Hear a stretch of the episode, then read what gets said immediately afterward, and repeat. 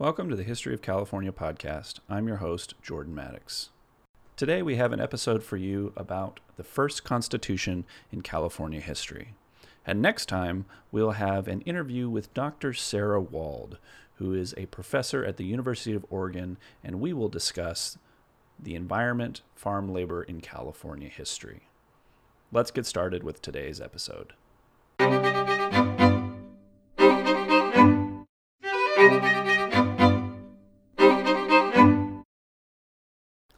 I struggle to wait in line. The anxiety of not doing something, of my existence having no purpose other than being a cog on an assembly line waiting to be stamped by some large mas- machine sometime in the unknown future, is almost too much existential dread to be having in line at the DMV or at 5:30 in the evening after work at the grocery store. But to be honest, it's where I am. It's likely biological, evolutionary, and all that, to some degree.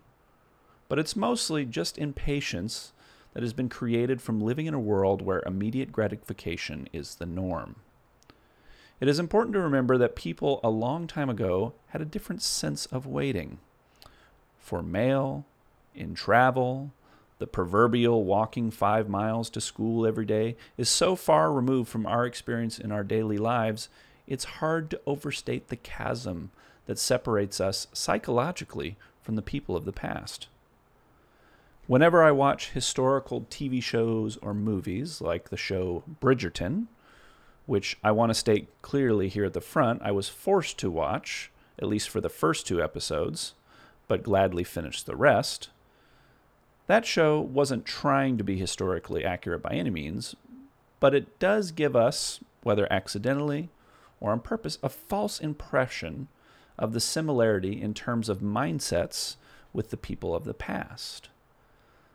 What is more disturbing, uh, but likely more accurate, is when the actual beliefs about the world are captured accurately in television and movies. When we get the sense of the psychological difference between us and the people of the past, it can be disorienting. We have this false sense that people's psychology is static and uniform. But in reality, it couldn't be more far from the truth. But back to waiting. When thinking about waiting, I'm reminded of the famous short poem by Bertolt Brecht called Wheel of Change. It reads I do not like the place I am coming from. I do not like the place I am going to. Why do I watch the driver changing the wheel with impatience? In California, after the end of the Mexican American War and the beginning of the gold rush, people were waiting. There was an anticipation that California would be absorbed into the Union. But when exactly that was going to happen was an open question. By May of 1849, there was a general sense of anxiety, of waiting. California by that point had been occupied for three years, since the famous Bear Flag Revolt. And there was an expectation that this time period, this in between period, this purgatory before leaving the Mexican Union, and joining the Union of the United States would soon come to an end. After all, with a growing population and the proliferation of mining camps, the U.S. government had a clear vested interest in bringing California into the Union as soon as possible. There was a sense of anticipation, in particular, from the military leadership in charge, and even more particularly by Bennett C. Riley, who we've discussed in a previous episode on the military government of California. At this point in May of 1849, California was in the midst of one of the more violent periods of the gold rush, which we'll cover in more detail in future episodes. In the midst of the general lack of authority that he had over this sprawling state, and in particular over the ever shifting and violent mining camps, Riley decided to take initiative and called for a convention to begin the process of drafting a state constitution. Even though this move was bold and perhaps beyond the bounds of his role in the interim military government, he was certainly riding on a wave of popular frustration and anticipation of new structured leadership. There had been large town gatherings across California calling for congressional action, this congressional action to make California a state.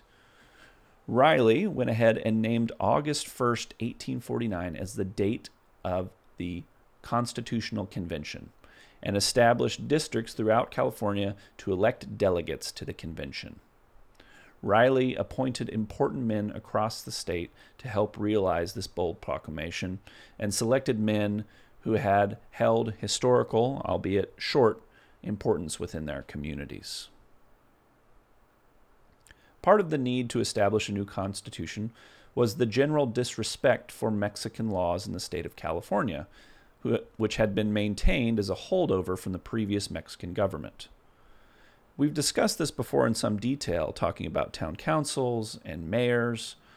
There was legal precedent for maintaining native laws of the land uh, in places where the status of territory was the legal status in relationship to the United States and had not yet been incorporated. For example, in the state of Louisiana, the laws were retained until it was incorporated to the United States. From a pragmatic standpoint, this seems to make sense, as creating a vacuum of legal authority would likely spell disaster for a government seeking to maintain order. Obviously, one of the problems in California is the giant influx brought about by the gold rush, meaning that there was a large number of people entering California with no sense of these Mexican laws and a giant incentive to ignore them and get rich accordingly.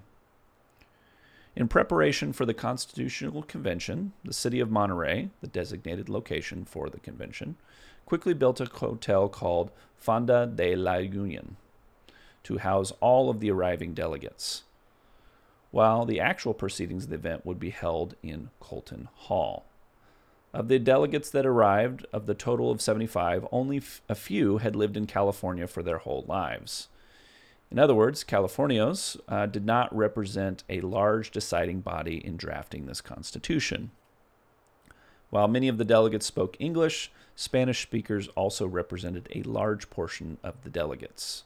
In fact, all of the material needed to be translated in order to progress forward through the convention. Every document, every form, every piece of writing. But this was for good reason so that the convention could be equitable to those with this Spanish and Mexican ancestry.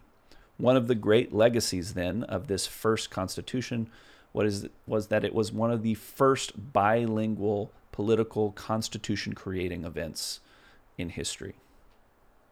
After arriving at their hotels, the delegates got down to business, uh, the reason that they had absconded to this picturesque location to accomplish the drafting of the Constitution. Like many conventions, the group was organized into various committees centered around certain topics and issues. The Constitution was not to be made ex nihilo. Uh, the delegates would rely on models in other state constitutions. William Gwin, a former soldier who served under Andrew Jackson and who moved to California and would strike it rich in the aptly named Gwin mine, pointed to the model of the Iowa State Constitution and even distributed copies of it to his fellow delegates. In fact, interestingly, the Constitution that was ratified in Iowa in 1846, that was distributed at this event, would in fact be replaced by the voters in Iowa in 1857, lasting for only 11 years. Gwin's tactic of providing an example was rejected by most of the delegates as too heavy handed. Gwin took the hint, and since he held ulterior motives to fill one of California's future U.S. Senate seats, he restrained himself. One of the early issues in dealing with new laws is that older laws would be replaced, and there was a large group of people whose existence was contingent on those previous laws. These laws, as I said before, came from a Spanish structure of civil law, which contrasted with the English form of common law. The simple, simple difference between these two types of legal apparati is that in common law, of the English, say, what matters most is the judicial opinions about issues. those judicial opinions take precedence. Whereas in a civil apparatus, what matters most is the codified laws. Most countries and societies use a mixture of both of these approaches to legal issues, seeing that some situations need to be modified as the times change, while in others, we need to recognize the need for stability over time. One of the issues that came up around this topic is the issue of women's property rights. Under Spanish civil law, women had property rights that they did not have in the United States of America. The champion of women's property rights was Henry Halleck, who served as the acting Secretary of State under General Riley. Halleck was a soldier who would become a wealthy lawyer and speculator in California and would make his mark in California history in many ways. Halleck saw that retaining these property rights for women became a way to attract more women to migrate to California. As a result, because of his advocacy, California's constitution will be the first constitution in the United States to enshrine the right of married women to hold property separate from their husbands. In terms of slavery, the delegates never seriously considered petitioning to include slavery as part of its constitution. But before you take pride in the positive position of these delegates around the issue of slavery, the issue of race was not something that was ignored, though. In fact, many delegates from the gold mining districts wanted to ban blacks from coming to the state entirely. The delegates also sought to disenfranchise Native Americans living in California from voting, which turned into a pretty awkward situation as some of the wealthy landowning Californios who were a part of the convention would not be allowed to vote if this passed. Of course, these large landowners did not take their potential disenfranchisement lightly and threatened to disrupt the proceeding if the language remained the same. Ultimately, to avoid collapse, uh, action on the issue was deferred to future l- legislatures to handle. Two final things that seemed fairly superficial compared to voting and property rights, but are interesting historically, should be noted here at the close. First, the location of the capital. There were two contingents that fought vociferously for their respective cities to be the locations of the state capital, those being San Jose and Monterey, both having plenty of good reasons to argue for their location as the capital.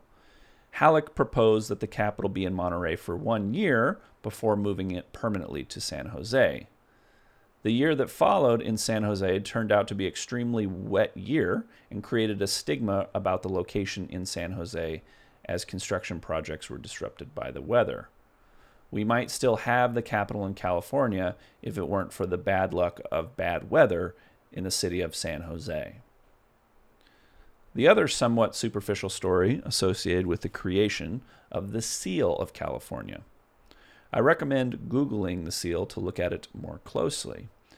You see in the center a Roman goddess who is Minerva, the god of wisdom, technical skill, and invention. Minerva is said, according to mythology, to have sprung from the mind of Jupiter or Zeus, in the same way that California emerged as a nearly formed state. There was some debate about whether the grizzly bear should be lassoed in the seal. Ultimately, the domesticated version of the grizzly bear was vetoed. The seal was carved into wood and hung in different capitals across the state. It was rescued from a fire at one point and was placed in a museum in Pasadena, California. Later, it was purchased by Bill Harrah of the casino world. The seal would sit in a casino on exhibit in the state of Nevada before it was eventually returned to California in the 1980s. Next time, we will have an interview with Dr. Sarah Wald, and we'll see you then.